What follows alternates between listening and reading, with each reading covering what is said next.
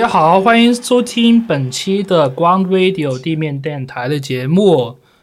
大家好，我是 I 十，来自少数派。大家好，我是小吉。大家好，我是博翔，我和小吉是这个地面电台的临时的成员。然后现在本期节目可能是我们地面电台第一期节目，也可能是最后一期节目，这个谁也说不定。刚才您听到的这首歌呢，是来自于的那个 The Cure 乐队的《Play for Today》。之所以选这首歌呢，我们是觉得啊、它跟现在我们所处于的这个时代的大环境非常的切合，也和我们这个电台的啊起因也非常贴合。嗯，为什么今天我们会坐在这里录这个节目呢？我觉得啊、还是要跟大家说明一下会比较合适。对，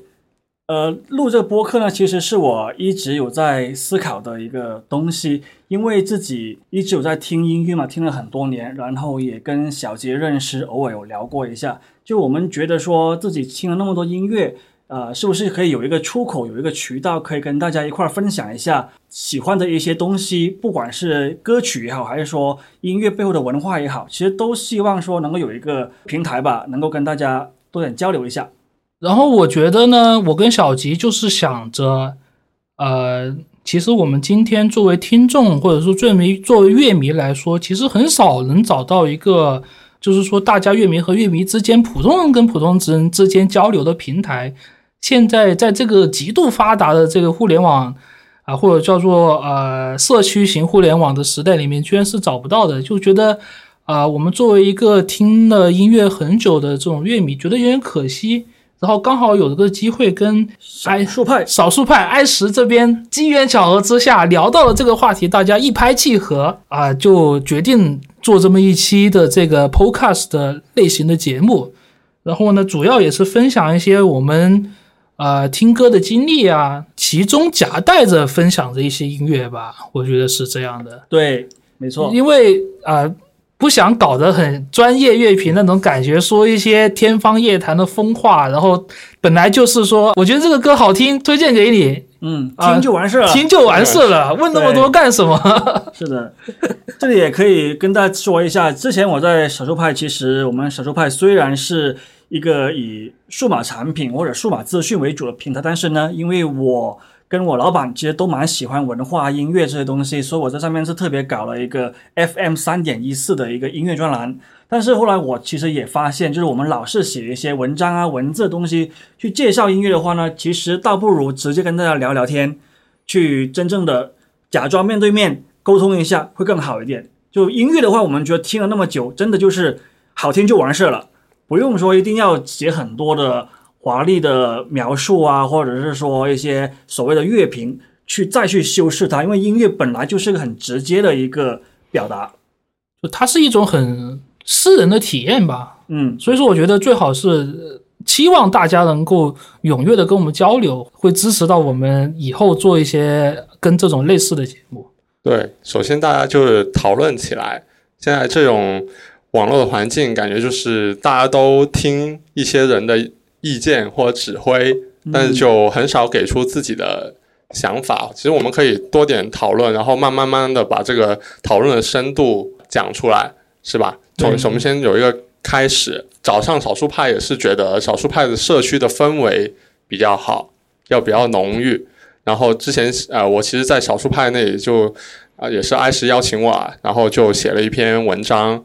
虽然就文章其实没什么好讲的，但是就大家下面留言啊、那反应啊，大家讨论的都很好。对嗯，对对，所以就我觉得这个可能我们跟少数派的一个合作也是基于这样的一个出发点吧。就是说啊、我觉得我们做这个事情特别有意义。一件事情，就是因为我们正因为我们是比较普通的人，就也不是属于说在这个行业里面行业里面、音乐工业里面从事任何一项职业，大家都不他是小杰是，我不是，我也不算是，啊 甚至我们也不是那种呃搞学术的，对也不是真的去研究这些乐队的啊，行为。只是说哦，可能我们只因为之前凭着音乐的兴趣，比如说小吉他自己有做乐队，有做厂牌，有做演出的主持人，然后我有在啊、唱片公司工作过一段时间，然后嗯 I 十这边是因为呃，纯粹就是喜欢了。对这个互联网编辑的这种身份吧，对对对，也接触也会稍微接触一点咯，但是说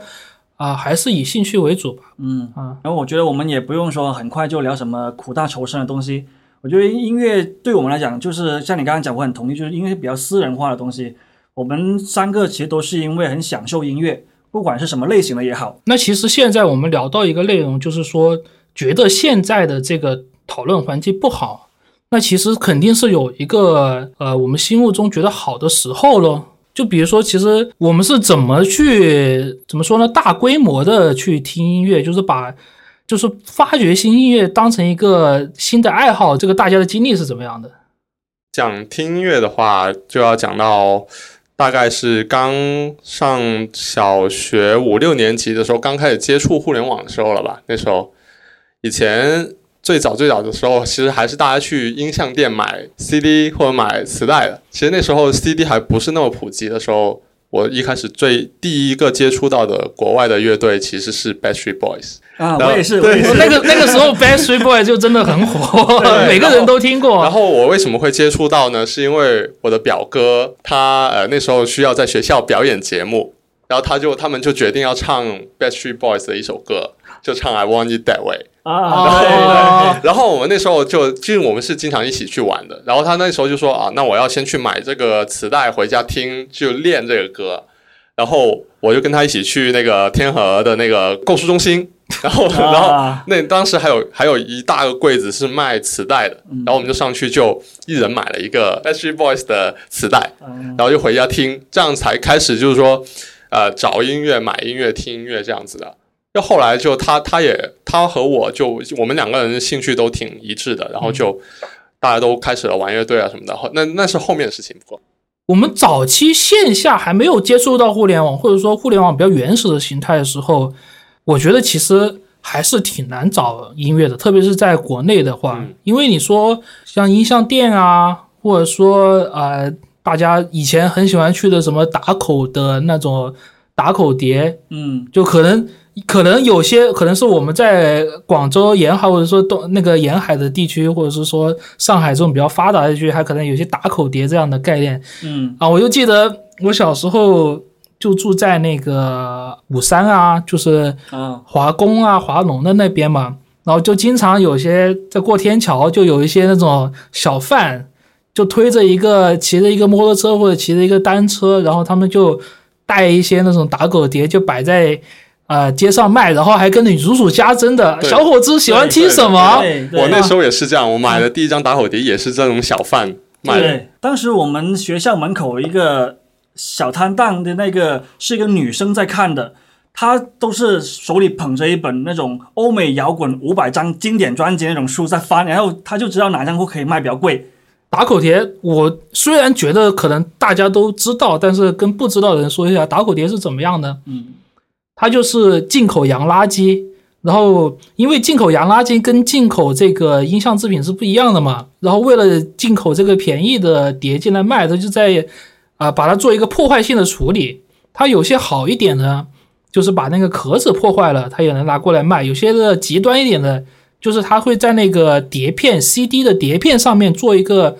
啊、打一个口子，打一个缺口，所以说就顾名而得是打口碟。这些碟你买回去呢，不一定是百分百能放，对，它会坏的，因为它打那个缺口，打完之后它播放的时候它就损坏了。它就没了一首歌这样子吧，有对时候会。但是你说正版盗版，这个倒是当时也也没这个意思，没这，意思，能听就不错了。就有的听就已经觉得很牛逼了。对，而且打口碟你可以想象，因为它的它的那个 CD 片是被物理性的破坏打了个缺口，所以你可以想象，就是碟片在播放的时候它会飞速的旋转，对吗？所以不光是你这张碟有可能会有些歌是缺失，并且是越播越坏，而且你的唱机也是会受到一定的这种损耗的。有可能会被打坏。对我想起以前那个都市传说，就是讲那个播 CD，然后那个转速过快就弹出来，把那个听歌的人 杀死了。这个你看这个是死亡金属的感觉。跟那个电扇那个异曲同工嘛。对啊，不过现在都市传说也有点嗯灭绝的感觉。以前感觉有很多这种乱七八糟都市传说。对，那跟那个打口碟相对应的，还有那种正式引进的那种 CD 吧，就比如说我们一开始讲的那个 Backstreet Boys，其实它就是一个正版引进的。嗯当时据我自己所知，就是其实有一些公司他们是大量的在引进一些欧美艺人啊、乐队的一些音乐。那那些就是所谓的正版？新外星啊，对，新外星还有呃，中国影像公司啊啊，GSM 啊啊啊，对啊，像这些公司他们都在做引进。那那时候呢，就是我家附近刚好就有一个音像市场，它是那种正规的，嗯，然后就也是那种很大体量的那种音像市场。然后有时候放假啊或者周末，我就会去那里逛逛，看广广看一些什么州音像城吧，是对广州音像城就在当时机在机场路，当时广州应该是说全国最大的这个音响的集散地。对对对，你要讲就最早期的时候，流行乐都是广东这边比较厉害的嘛，也只是后来去慢慢的往北京那边发展的。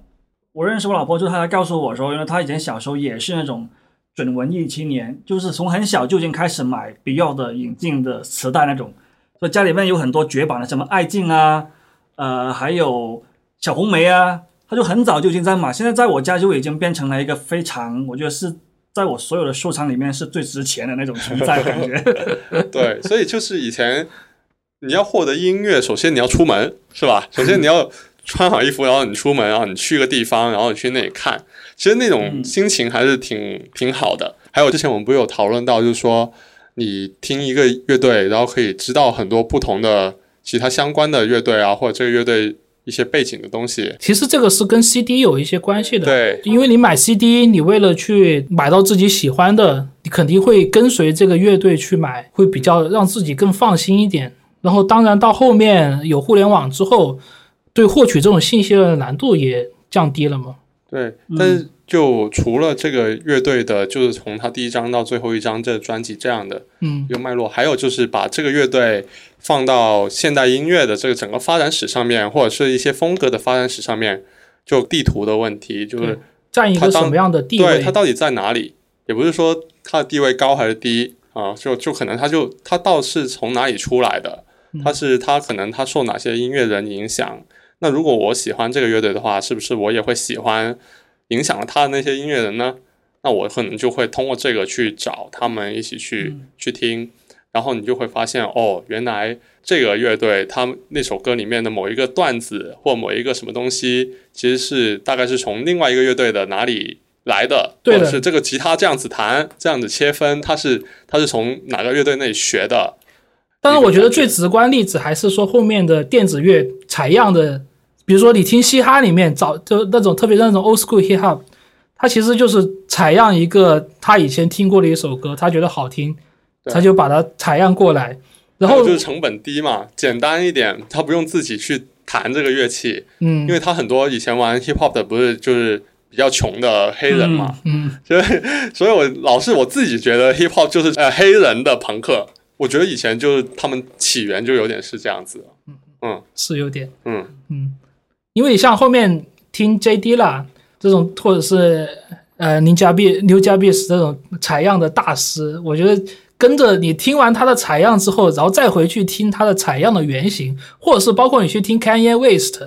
他的那些采样，然后再听回那些采样的原型，就跟着跟着他们的制作思路来听，是很有意思的一件事情。是的，是的，就是你知道当时他是听了什么歌才做了他自己的音乐出来，对，就是说这样一个东西，居然在他手上变成了风格完全不一样的另外一种东西。我觉得这个是，呃，听歌有一种数量之后，你再去思考是一件很有意思的事情。嗯，哎，这个方式我倒没有试过。这个其实是我们会比较推荐大家去尝，试的一种方式。我有想过这个方，而且因为现在这种资讯也很方便了，比如说网上有 Who Samples 啊，对有 Genius 啊这种网站，他们采样太简单了，对啊，他找采样很简单。以前可不是这样简单哦。你就首先你听到这歌，你首先是你听过他原来采样那首歌，嗯所以可以看得出来，就是说，呃，当时的制作人其实他们是听非常多的音乐的，所以这一点你也会就是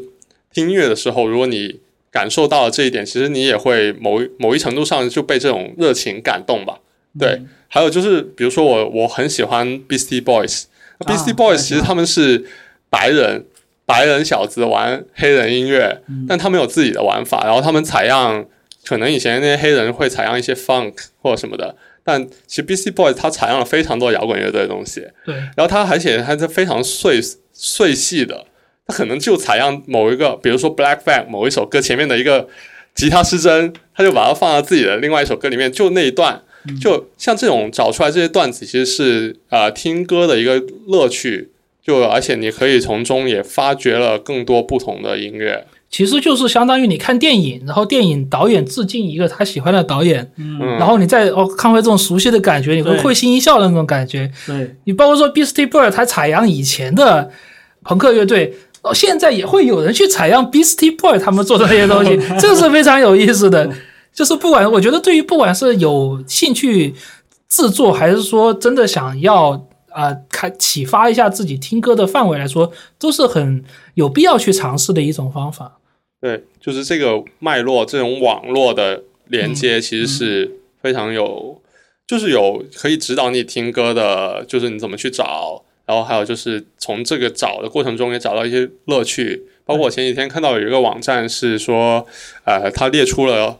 很多的不同的爵士乐手，然后你点一个爵士乐手，你就可以看到他呃跟其他其他乐手合作过什么出版的、发行的，还有就是可以看到。呃，比如说这个乐手怎么评价另外一个乐手，像这种就是其实回归到音乐的背后，它是一个很有人情味的东西。对，包括我之前了解过一个网站，也是说它是很多种风格，它把所有风格你能想到的风格列出来，然后有一种各种圈啊，比如说这个风格跟这个风格他们是联有联有什么联系的，然后这个风格在什么年代对这个风格进行什么联系的，是一个很详的地图，回头可以把那个连接附在下面。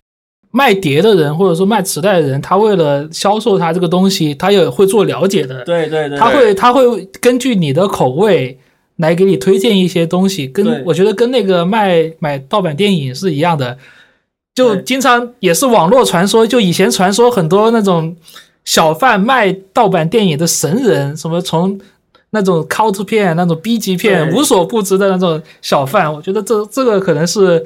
呃那个时代才有的记忆。对对对，对，啊，包括就其实可能你说他们知道那么多，其实比如说卖那个打口碟的，他们可能本身就是玩音乐的。这个就真的很难有有一去些，有有一些有了。左小诅咒不就是吗？五五条人也是吧？啊对五条人对，也是五条人也是吧？对，刚刚讲到打口碟的那种洋垃圾，就是它进口到中国之外放到哪儿呢？就是五条人家乡的附近，潮汕 对，潮汕海陆丰那里。我曾经有一次是被一个广州的打口大神吧，说有机会带我去那边看，他说里面的都是真的是像像垃圾堆一样，像山一样堆着。如果你是作为一手的进货商的话，你是要像挖宝一样去整箱整箱拖回来，然后去慢慢去挑选的。对然后把一些好的，就是经过可能再包装之后卖的更贵一点，有一些可能真的就是无法再包装的话，才会以便宜的价格来去呃批量的卖。现在应该也没有这种东西可以看了。现在要禁止了吧？就是这种现在洋垃圾估计都比较少了。一个时代的结束。现在是海淘的时代了啊。对，现在大家都有一个更正规的去买嗯唱片啊、买音乐的渠道吧，然后嗯在后面都是靠互联网的。但是都是靠互联网。怎么说？我觉得这个事情讲起来是一个很庞大的事情，嗯因为它呃涉及到几个方面，一个方面是呃线下时代跟线上时代，就是说有互联网之前和互联网之后的这样区分，然后再就是一个早期的互联网社区和现在的一个互联网社区的区别。或者叫做我们现在用的词的话，可能叫做 Web 二点零和 Web 三点零的区别。因为 Web、Web 一点零就比较原始嘛，一般大家都不讨论这个东西。在前互联网时代，没有那么多直接会听的机会，你只能靠文字性的一些东西。就我觉得，包括那个时候，为什么说乐迷人、那个乐评人，或者说音乐媒体会有那么大的分量，就是因为很多时候没有办法去听。嗯，你只能去看一些这种所谓的乐评人啊，或者是音乐媒体啊，包括说我们那个时候啊、也会买的一些杂志，像什么呃重型轻音乐，hit hit 轻音乐啊，那个其实都比较旧了，早的就是什么重型音乐啊，或者说他们啊、北京的那些媒体，通俗歌曲。通俗歌曲，我爱摇滚乐。啊，还有他们出的那个最著名的那个 mixtape，第第一哦穿过骨头抚摸你，哇，这个名字当时震惊文艺界啊，震惊全中国对。呀，哇，这个名字起太好了，完全就是。但这个这个我是我是没有见过实体的。我也是没有，我那个比我年纪都大。我老婆有，我我第一个看我第一次看见这个名字是在哪呢？是在那个 Very CD，你们还记得这个网站吗？啊对对对啊，电驴电驴，电驴，就那时候就讲到当好久以前就获得音乐的方式了。其实这个就啊，就除了我们出门去买啊、呃这些打口碟也好，或引进的 CD 磁带也好，其实还有一个很重要的方式，就是我们当刚开始有 ADSL 的时候，啊我们开始会，因为拨号上网的时候，你其实还很少去使用那种 BT 啊、电驴什么的。对，那个那个时代，如果是拨号上网的话，我其实是去上那种什么 MP3 China 啊非人网站。对，对，然后它那个就是还可以，你下载的时候还像那种下载软件那样，你可以选线路，你可以选哪个线路去下载一个一点多 MB 的那种非常压缩的 MP 对三。其实就是大概就零几年的的时候吧，零对。零年前后的时候，然后那个时候刚好那个时候流行的也是什么新金属啊、玛丽莲曼森啊、战车啊，对对，就是那个时候。对，啊，然后啊还有什么一开始听说唱也是那个时候，其实那个时候流行听那个 Eminem，对对对对然后是当时在学生群体中最火的，对。对，所以那时候我还记得有一个事情是，因为上网很麻烦嘛，然后我们以前上博号上网，要不就是限时间限的很厉害的，要不就是限流量限的很厉害的，不是要买那种卡对对对，充值然后上网两 G 一次那种，对，然后那个特别贵，所以那时候呢，其实还流行一种东西，就是那种杂志，它是会送一个 PC 格式的光盘。对。然后那时候有很多不同的杂志，比如说玩模拟器的、玩游戏的，或者是以前最记得我有一期有一个杂志，我是经常买，叫《网友世界》。你你们可能没这个买过。没没印象了，它那个杂志其实就是一本很薄的书，然后一本小杂志，但是它它会里面每一期都会送一个光盘，那时候甚至还没有 DVD，所以它那个光盘是 CD 格式的，它只有七百 MB 的容量，但，然后它里面就会有，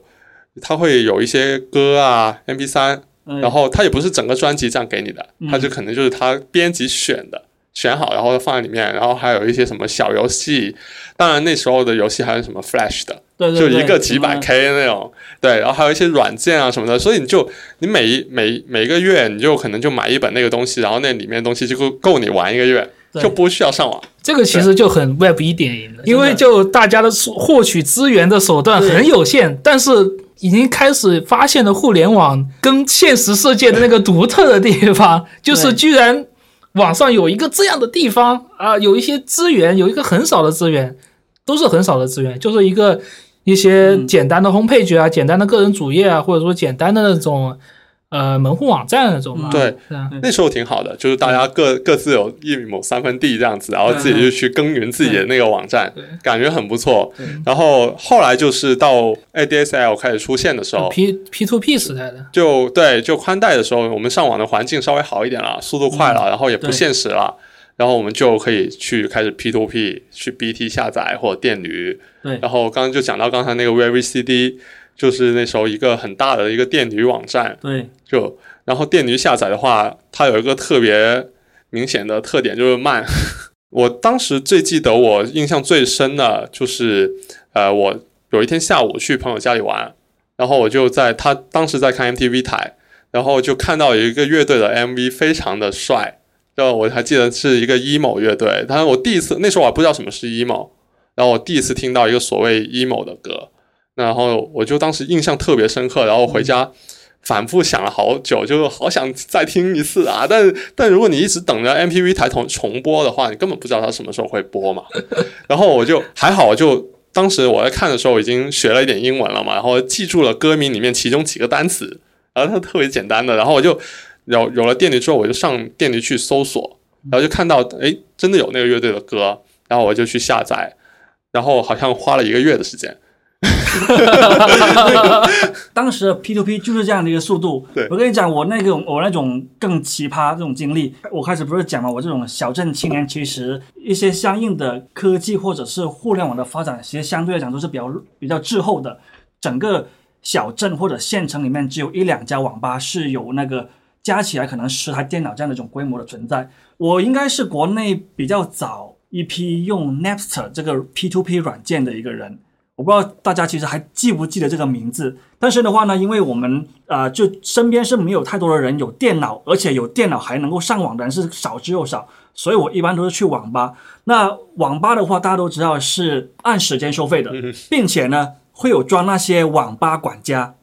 就是。当你在上面下载任何东西也好，或者是说装了什么软件也好，你一关机的话，全就删掉了部都会清零的。对你下次的话又要重来，所以我是完全没有办法说以自己的这个人能力是每次去开了机上了号之后去下载这个 Napster，再去下载音乐的。那我一般就会去蹭我的有钱同学的网，就他们去那边都是玩游戏嘛，什么 CS 啊、帝国时代就不需要联网的嘛。然后他们开机的时候，我就说：“哎，等一下，让我先下一个软件。”然后就好下的时候呢，我就说：“OK，你可以打游戏了。”然后他打完两局之后，我就说：“哎，看看下完没有？”哎，下完了，我就说：“哎，那你帮我下这几首歌。”可能过了一两个小时之后，我就才真正的说：“哎，这歌下完了，我就在自己真正的开机上网，就开自己的号，然后从局域网把这些歌拉过来听。”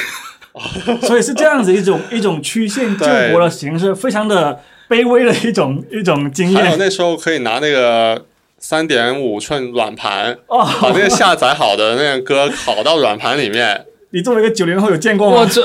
我见过是见过，但是没有用过。对，其实这个真的是以前我们去那种幼儿图书馆，也是他那个电子阅览室，啊，然后其实很多小朋友去打游戏。嗯我第一次玩 CSGO 也是在那里玩 CS，但是就是那时候我就很流行，就拿三四个那种软盘，然后去把那个歌下载好，或者把那什么游戏下载好，然后就放到软盘里面。但是它那个软盘只有一点四四 MB 的容量嘛，然后你当当时我就已经学会了怎么用那个压缩包，然后把它分卷，对，然后分到每一个不同的 软盘里面，然后带回家，在自己的家的电脑上面再把它重新组合起来。我也会这个，哇，真的是非常卑微的，你们都没有经历过这种卑微。而且呢，最让人惨痛的就是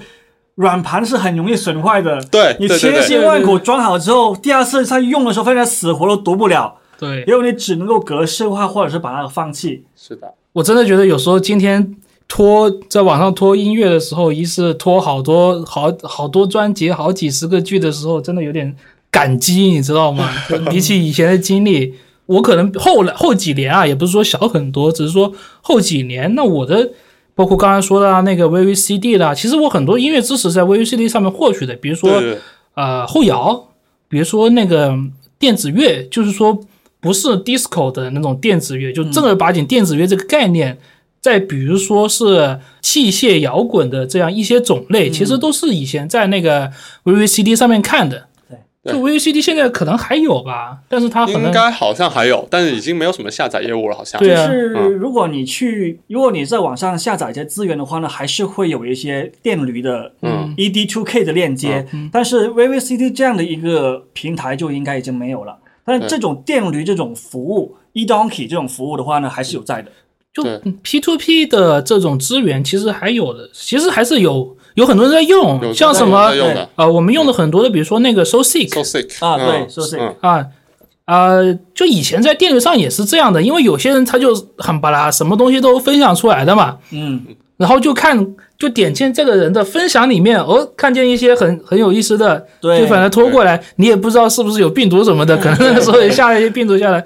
啊，真的最早期的有一个完整的概念，可能还是在 VUCD 上面看的比较对多。，对，我觉得相比起 BT 来讲，Very CD 更像是一个传播文化的一个门户，因为在零零零前后呢，所有的这种外来的文化产品，包括电影，像什么拆火车、啊、天鹅绒金矿，包括一些音乐，一些小众的音乐，像什么 Brip pop 啊。或者是一些金属，其实在国内都已经在九十年代、八十年代已经发展了很多了，只是他们都没有传过来。那零零年前后出现了 P2P 这样的一种东西之后呢，忽然间所有的东西都涌过来了。那 VVCD 我相信就是大家大量的接触这种东西的一个一个最常用的一个渠道吧，我相信对，是吧？是的，就是在社区网络出现之前吧，嗯，后面短时间就出现了各种论坛啊，对然后再然后然后又又过几年就有像豆瓣啊这种网站啊，嗯或者说那个时候的什么人人网啊、那种嗯开心网之类的东西。豆瓣的出现，其实对于我自己来说挺还挺重要的。就是豆瓣刚出来的时候，我是基本上天天打开电脑就是上豆瓣，哎，我也是。对，花了巨多时间在上面。对，嗯，但是我其实我我不是一个很算，就早早些年的时候，我不算一个很互联网 social 的人。嗯就我上豆瓣完全是因为标记都不做标记，我就是目录式的，像看一个目录的那样在看，嗯然后也不在上面有交流的。对但你们可能感觉哦完全不一样。对。但豆瓣其实除了交流以外，它还有一个很重要的功能，就是它后面其实豆瓣的时代就是一个网盘的时代了。那时候，对对对，然后网盘开始出现，然后网盘的下载速度是比电驴要快好多好多的。嗯然后那时候我们就开始在豆瓣上面就开始出现好多那种，就每个专辑的条目下面啊，或者一些小组啊，就很多的资源地，对对对。已经已经成为一个习惯了，就是当你想要下载什么觉得不错的专辑之后呢，就去豆瓣那边搜一下，基本上下面都会有人放网盘资源这样子的。对的，以前就是很流行 Ray File，对对对。幺幺五，Refile，。对，我其实我对 WeFile 的印象特别好，因啊为 Refile 它真的很快，然后它的界面又很清爽，对对对，然后没有什么广告，所以我觉得很很爽。就是当时豆瓣呃有这些资源的时候，就聚集了越来越多的人，除了在上面下载东西以外，就开始发表自己对音乐的一些见解，是的就，包括有一些小组的讨论啊，嗯，然后还有或者就是当时其实挺流行，就是写乐评，嗯，大家会开始写一一些些早期的乐评人也是在豆瓣那里发家的。是的，是的对，其实呃，相比起现在这种，现在乐评其实是很多是很短啊，甚至只有一个 emoji，就是在网网易云上面就其实大家就发一个表情就就算了，可那根本不能算是乐评。但其实以前大家在豆瓣上面写乐评的时候，还是挺认真的，我觉得、有些即使是他只是单纯发表自己的感情，或者就好像写一个散文什么样的，但其实也是写了很多字的在上面，其实写的挺认真的。包括其实那个时候都已经很多人开始接触这种比较小众或者说比较实验的风格了，比如比如说传播一些什么啊、阿布勋啊，就是其实当时零几年的时候已经开始在有人传播这些东西了。对的，啊那时候就已经开始形成那种小众的氛围了。其实豆瓣那时候，对对对嗯，但是啊、其实那个时候上网也比较方便嘛，跟现在比起来说的话，第一个上网比较方便，那你只要你只要有 你只要有认字的能力，我还在想怎么会比较方便呢？哦，反正我们懂就行了嘛，啊懂就行了。我相信听众也是懂的，就是你只要有认字的能力，你就想看什么就看什么。只是说对啊、大家，可能有些人认字的能力比较好，有些人英文水平比较高啊，他可以先把这些这些东西搬过来。但是说可能大那个时候大家的英文水平都没那么好嘛，是的，而且也不是说也没有那么普及嘛，网络也没有那么方便。第一个是也也要用 PC 机，第二个你呃也不是一定有网的，可能那个时候呃已经有简单的手机网络了，二 G 的时代。我的话呢，就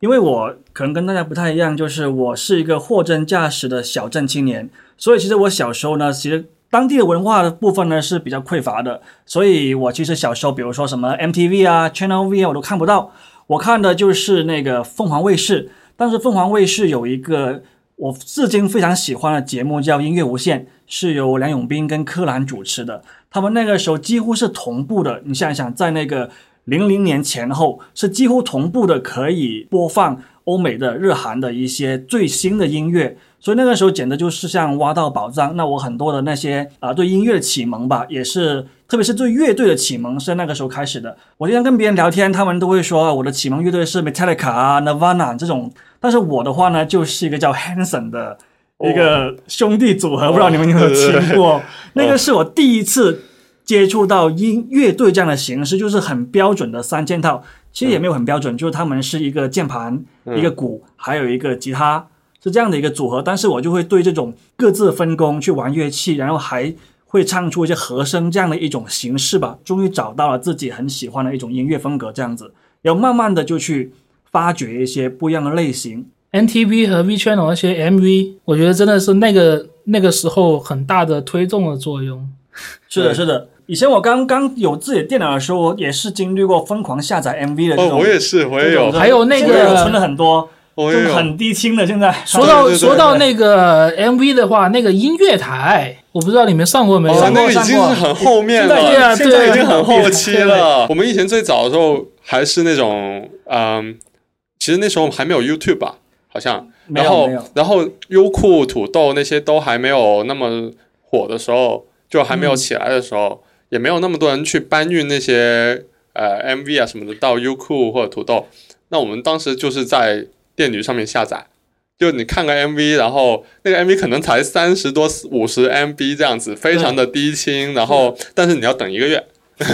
是的，是的。然后所以以当时我跟我表哥有一个活动，就是看 MV，就是我们下载好一堆 MV，然后我们就坐在那里看一下午。我就记得以前看最开始看玛丽莲曼森的 MV 的时候是很还挺震撼 的，对，都其实都很震撼的，或者是看什么新鲜的。战车的那种 MV 都挺震撼的。还有以前很火的，像那个 Blur 的 Coffee and 哦 TV，、，Coffee and 也是非常经典的。就是我们从来没有看过，哇，是这个是动画呢，还是什么鬼？那你就是说，它超出你的想象之外的东西，是一种，是的，它又不是说电影是有有节有情节的，有嗯啊，但是它又是完全跟音乐能够契合起来的。对，就是它这个跟音乐的契合，这种其实很有趣，就它很有很多东西可以讨论。嗯，就以前聊天的话，就很自然就会聊到这些方面去。是的，然后你聊着聊着，你就发现自己不知道的可能就越来越多这样子，然后你就又会又会去找更多东西去看。当时其实就是可能娱乐比较少吧，然后就一个东西可以讨论很久，所以大家就会有一些聊天的氛围。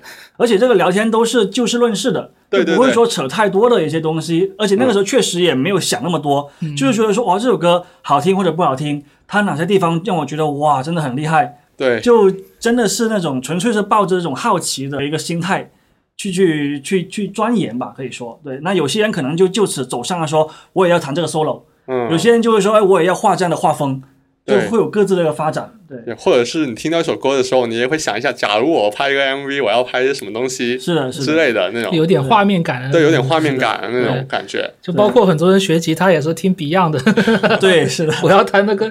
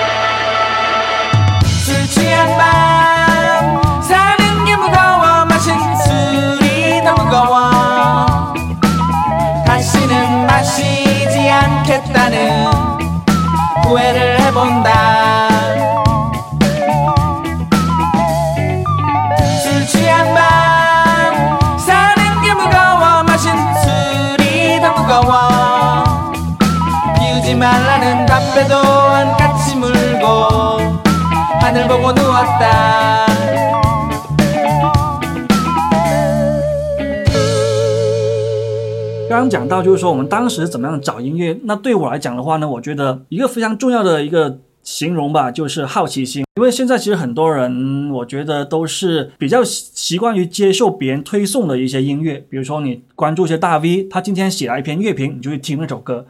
就比如说最近一个非常非常典型的现象，就是伍佰的《Last Dance》，因为那个“想见你”这个剧火了嘛。网易云跟 QQ 的那个专辑里面呢，《Last Dance》这首歌的评论跟播放是完全爆掉的。但是同样的一张专辑里面，第一首歌啊也是非常温柔的，非常适合拿来做情歌的《夏夜晚风》，它的评论量只有一两百。所以我就觉得好像大家就已经太过习惯于别人推给你说哦，《Last Dance》好听，你就去听。那当时的话呢，我就是所谓的好奇心，就是我会不断的去看一些什么明珠台啊，看 TVB 的那些电影的时候呢，就会去发现，哎，这首主题曲很好听，那我就会去自己通过千方百计去找来听，是这样子，慢慢的形成自己的一个多年以来坚持的一个喜好，这样子。那其实这样讲就可以总结的感觉，就是说这种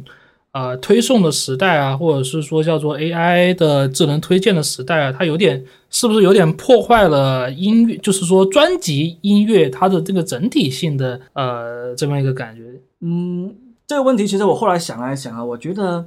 可能也是各取所需吧。我以前确实会觉得说，哦，一个音乐人，特别是我们关注的都是原创乐队嘛，他们其实创作一个专辑都是有非常有概念性的，不是说像一些流行歌星那样子，会说我今天邀你的歌，明天又邀他的歌，最后促成一张专辑。他都是自己因为根据当时的一些整个乐队的成员的心情或者是经历，会去写好一个从第一首到最后一首的一个很完整的一些包含了概念性的一个创作嘛。那那个时候我们是很讲究那个专辑的完整性的，确实我都不舍得说只听其中一首，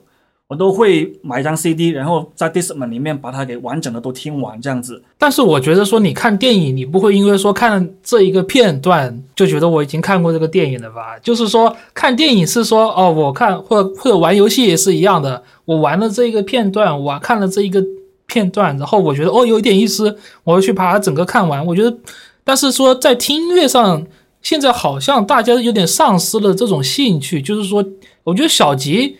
自己作为一个创作者来说。啊，包括你说自己乐队啊，自己的乐队给乐队做编曲啊，或者说这做设计上面是怎么想的？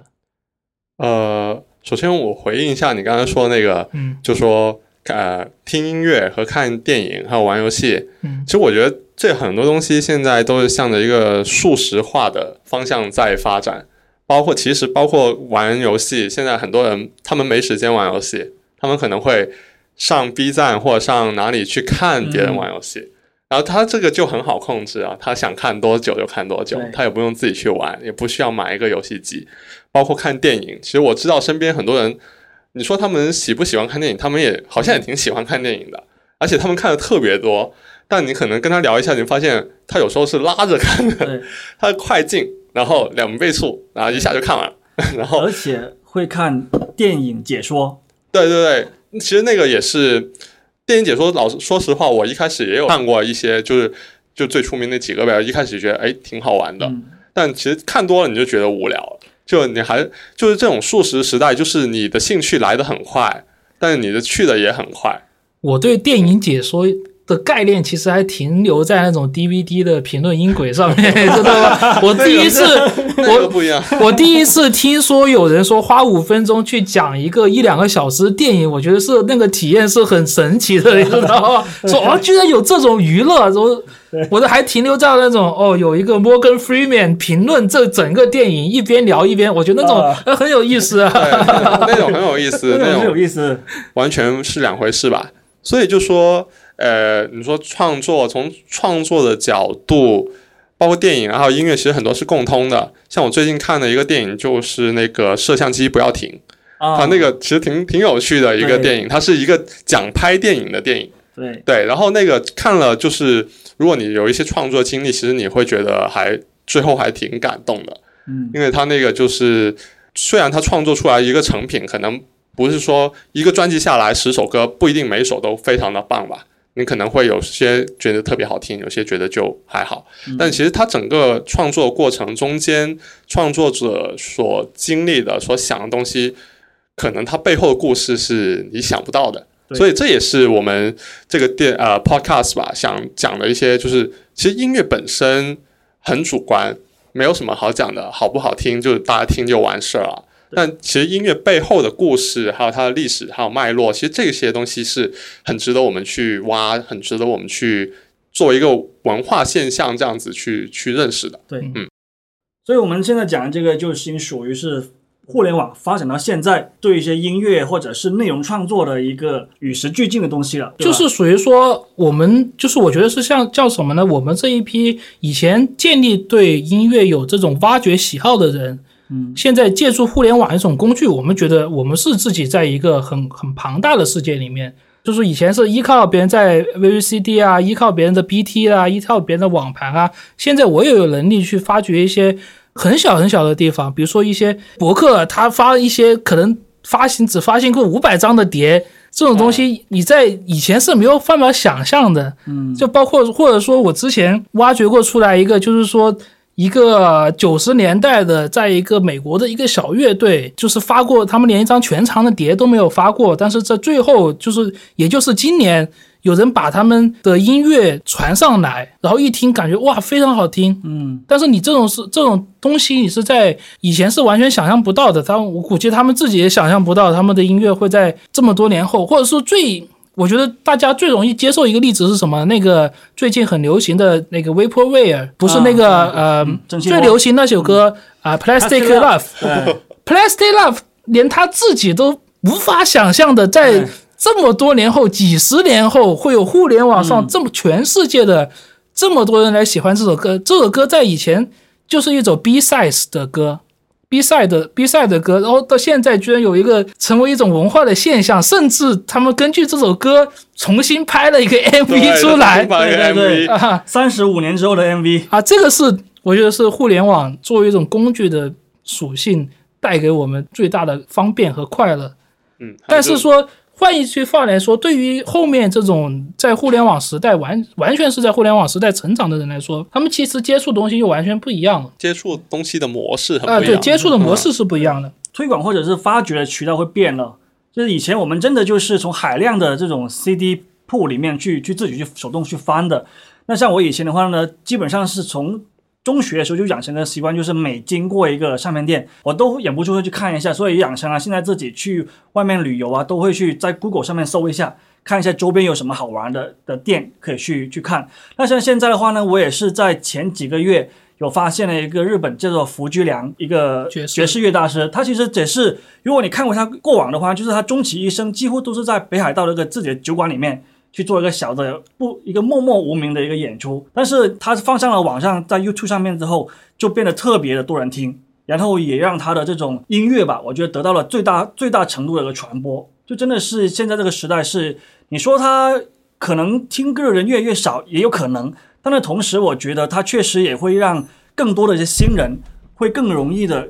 有其他的渠道去发掘新的音乐这样子，或者是老的音乐。嗯，这个就是两方面吧，因为有些东西也是靠那个所谓的互联网的这个 AI 的推荐。因为比如说刚才举的例子，福居良啊，或者说是像 Plastic Love 啊，它的最大的推手还是这个 AI 推荐，AI 推荐，然后有人真的喜欢，有人越喜欢它的 AI AI 推荐，它的越越厉害，对对对，算法，对，它有算法。但是另外另外一方面呢，就是大家都是用这个算法来听歌的时候，也是说失去了我们一开始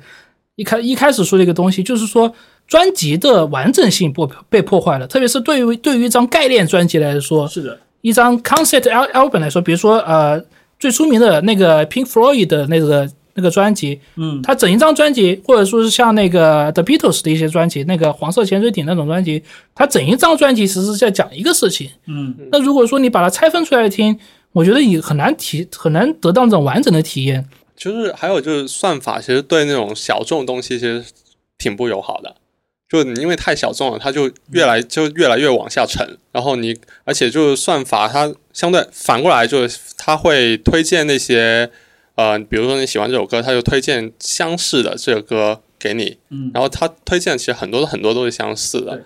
但这个也不是说它完全就不好。嗯。比如说我我想试一个新的风格，我想听一下，比如说我没有听过 dubstep，我想去听一下 dubstep，、嗯。然后我就听一个 dubstep 的 AI 的推荐，那我很快就会知道这个音乐是怎么样的。但是你首先你要要对你要有这种兴趣，对才能利用这种工具。对。对，对对，但我可能就不会一直在听这个 dubstep 的歌单，是吧？我可能会听了之后，我就可能就利用我们之前说的那些方法，去从这个 dubstep 的艺人去听到下一个 dubstep 的艺人，然后就慢慢慢慢听到越那种越来越小众的东西。但是很多人说他被动收听，他就其实开开一个随机播放，他就听了就听了对，或者说听了觉得不喜欢，听了两秒钟觉得不喜欢，他马上就换到下一首歌去了。要不然就是说我就我就傻傻的我就听所有的流媒体嗯，日推，日推。每天我就听热推那几个，我还我还觉得我已经听了很多歌了。就很多人，就是我在网上看到讨论说说总，结的时候，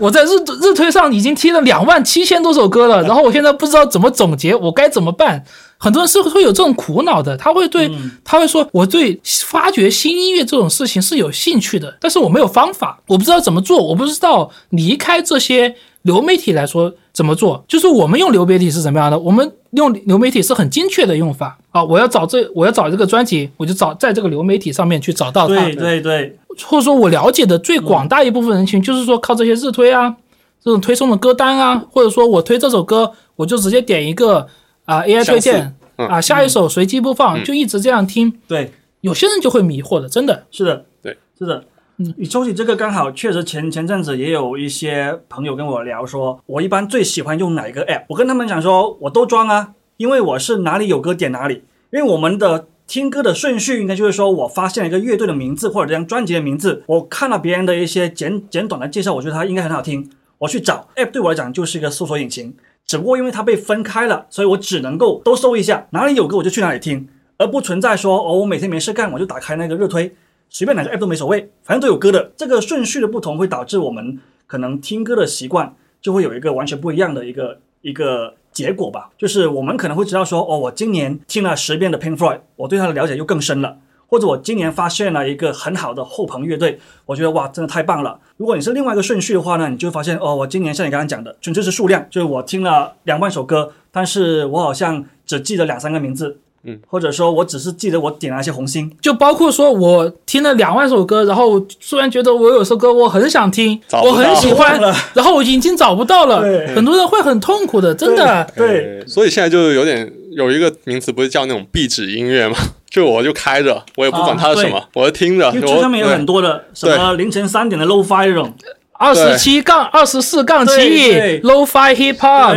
vlog，其实这种音乐叫什么呢？我称之为 vlog 音乐，就是拍 vlog 的人最喜欢用的音乐。它不会喧宾夺主，它其实这个是有一点制作上的成分在里面的，嗯它跟 hip hop 的这个音乐的制作方式是有关系的。就简单来说，就是说 hip hop 的制作，它为了强调这个人声，它会把背景音乐的高频全部切掉。是的，所以说听起来就是那种 low fi 的感觉，它本身是因为技术上的原因，就是这样的处理，是的到，后面才是因为才变成一种美学。对。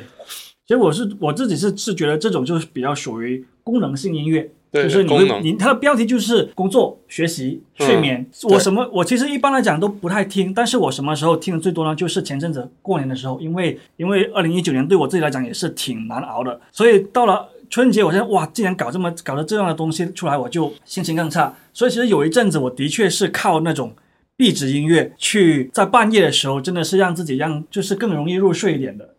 它就是有这样的功能。但是你让我，你问我说这是谁做的，这个音乐人是哪来的，我通通都记不住。对，我就是他就是我有没有目的的这样去去循环播放。就是我后来把这样的一些歌单跟那些列表都做了一个文章发到我的专栏里面，然后受欢迎程度还挺高的。就是这种收听经验其实有点像很久以前我们听电台吧，但电台更不可控一点，你也不知道它会放什么。这个你会比较直接的对到你直接的需求。对，对电台所以你就，更加不用管它是什么了。对，因为你就放了就行了。对，因为电台可能还有点 DJ 的引导，他会介绍一下这个是谁谁谁做的什么什么什么名字嗯，嗯你多多少少就会接收到那些信息。啊。现但是现在那种 AI 的算法，可能就是你连这一部分也省略了。对，啊它也会很考验你具体到你这个人的好奇心有多重咯。嗯，我其实是试过有一个算是民乐吧，算是新民乐吧，我其实从来没有听过的。他的名字我现在都不太会读，他叫季卢，他是四川的一个音乐人在做的一个新民乐的项目。一开始我是被那些所谓的安心凝神的音乐这样的算法推过来的，哎，我听之后觉得，哎，这个人不是那种随便做几个 beat 的那种，他是有自己的这个概念的民乐的那种研研究的，所以我就再进而的去找到他在 Bandcamp 上面的首页，然后就发现，哎，哇，好多音乐我都蛮喜欢的，然后就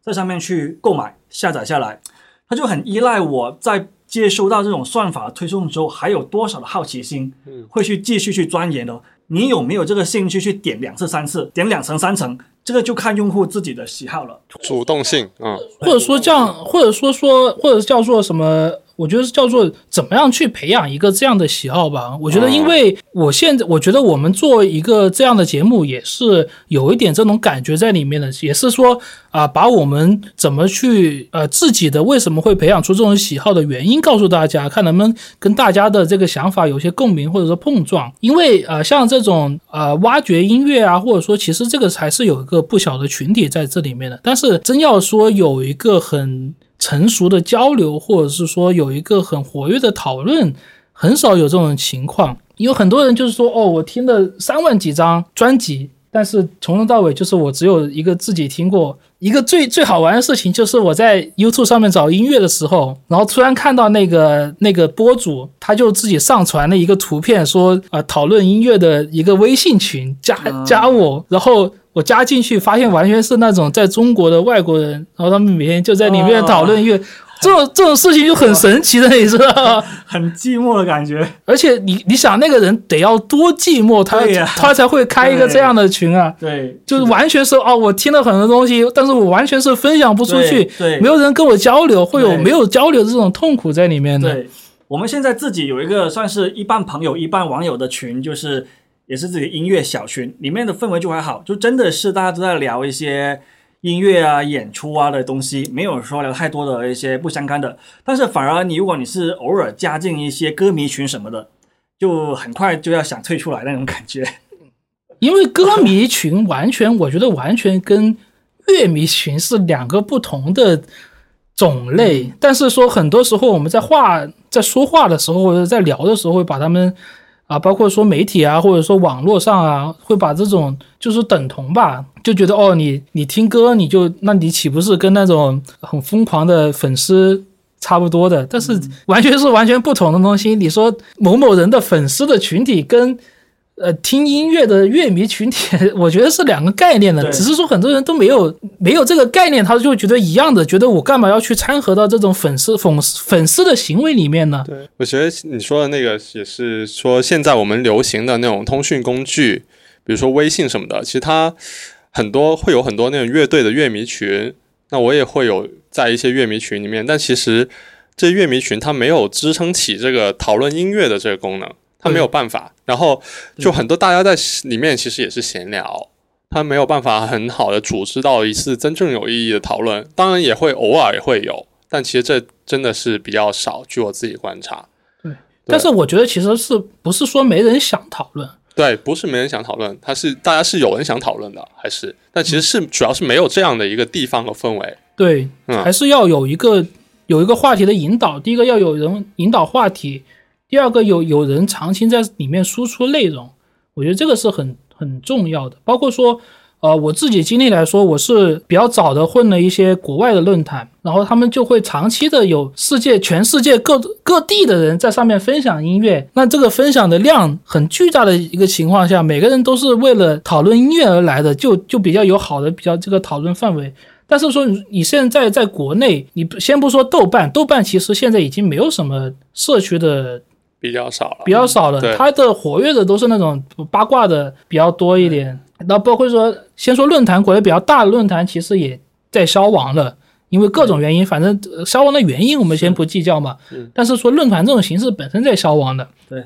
然后呃，在社交网站上面，我觉得你很难说，虽然说社交网络是推是那个推荐你去发表你的各种不同见解的地方，但是你是真的很很难在上面得到一个啊、你想要的那种大家相互有来回的那种交流的状态的。对的，啊，对就是说，只是说我发表一个意见，有人喜欢，有人不喜欢，那我不是我不是为了这个来的呀，我是希望有交流而来的呀。就起码你可以说出你喜欢的点，或者你觉得我说的不对，你可以在上面就是说出来你的观点、理由，是吧？对呀、对，但其实这种氛围在音乐，就独立音乐或什么也好，其实好像比较少吧。不管什么音乐，我就是说笼统来说，整个音整个音乐的这个产业来说都比较少的。我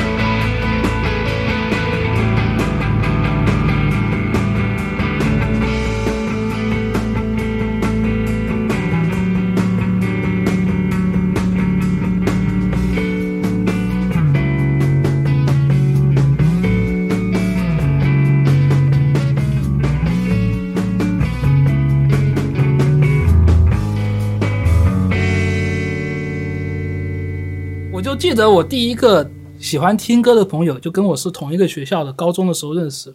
就第一天，就第一天入学的时候怎么认识呢？第一天入学的时候就交流，就是随便找一个人聊下天嘛。然后我就说，呃，喜欢干什么？说喜欢听歌啊、他就他就跟我说，他说你不用，呃，没什么好聊的，我听那些你是不喜欢的。他说，我说那你听哪种？他说我听嘻哈的。我说我也听嘻哈呀，什么艾米纳姆啊、Tupac 的啊都很喜欢啊。他说真的吗？然后我们就后面就一直就成为很好的朋友，嗯一直就有演出也也一起去看，然后也会经常交流这些专辑啊、CD 啊，或者说交流哪个合口味，哪个不合口味啊。就说就就算后面的大家听的东西已经呃南辕北辙了，但是说还是能够是说是因为聊的最多的还是音乐，嗯，你刚刚讲这个呢，让我想起以前大学时候的那种分享歌的经历。以前我们的大学时候呢，是除了上网之外，是有一个整个校园的局域网的。哦，那个我也有哎、那些那些音那些喜欢音乐的人，包括我自己，就会在就会开那个文件夹共享，就是整个学校园都会收得到。对，然后的话呢，除了你去看到哇，这里有什么 The Cure 的全集去拉一下之外的话呢，有些人还会再开一个有编辑权限的文件夹，因为你可以在上面创建文字。那个时候我们就会在上面创建一聊个对聊天一个记事本，说什么哎你好，你是几号楼的，是认识一下可不可以？我也喜欢听这个什么什么的。然后对方就说好啊，我在几号楼，欢迎来找我，然后去认识什么师兄啊那种社团的人。我靠，真的是像乌托邦一样哇，那种种感觉太好了，就是以前我也是这样幻想的，啊就上大学之前我也是这样幻想的，对。但其实后来发现我在大学里面没有找到几个能聊的。有，我们那个时候呃，就是用这种方式认识很多师兄，然后后来我们学校有了论坛嘛，就从完全的没有见过面，通过这个局域网这种分享，就已经成为了一种已经可以聊很多的人了，然后甚至还会说私底下去见一下面这样子。嗯，那个时候都很非常的单纯的。然后后来通过这种方式，就像论坛，我们在学校里面就办起了整个学校有史以来第一届的那种乐队音乐节。哦，，对，就是这样子慢慢的做起来的。所以我觉得那种交流的这种感觉跟当时的氛围真的是还挺怀念的。对啊，对就就是我们能坐在这里聊，也是因为想要找找回一点嗯，那种感觉嘛。是的，对对对，就最好是能够听听的人，嗯，也能够跟我们分享一些这些故事的。我是的，是觉得的，就你们刚才说的这个，就有点像是我因为关注音乐这个本身的东西，然后去得到了一些音乐之外的东西，比如说友情啊什么的，这个东西还是有回报的。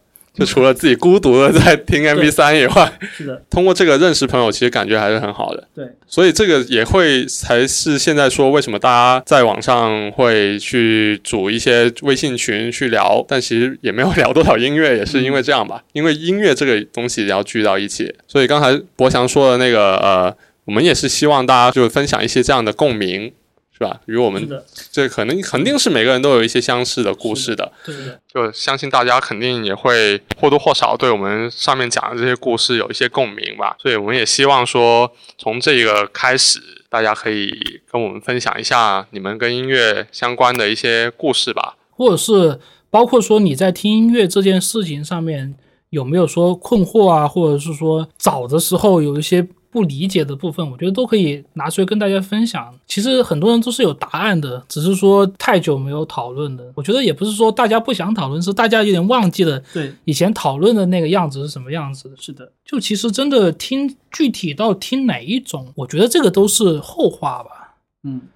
音乐本身就是很私人的东西，我觉得没有。只要你是喜欢音乐的，都应该在里面是因为找到了你喜欢的某一个闪光点，或者是说跟你自己有相关的一些故事，都可以拿来分享。我们这个我们这个节目的话呢，虽然说听起来是有呃玩音乐的人，或者是说有做编辑的人，或者是有音乐行业的人，但是其实我们真正想讲的都是一些普通听众的故事，因为我们其实本身就确实就只是普通的听众。其实最重要一点就是说，如果你喜欢音乐，那么为什么不试试发掘更多的东西？发掘这一件事情是我们是觉得很重要、很有意义的，是能获得很多乐趣的。就如果说你真的对音乐有爱好，我们建议你去做一些更多的这种发掘的嗯。这样一种工作吧，也不是说这个也是我最近看了一个呃 YouTube 的视频，然后就在他是讲鸡尾酒的，但他就说你可以多尝试不同的味道，比如说你去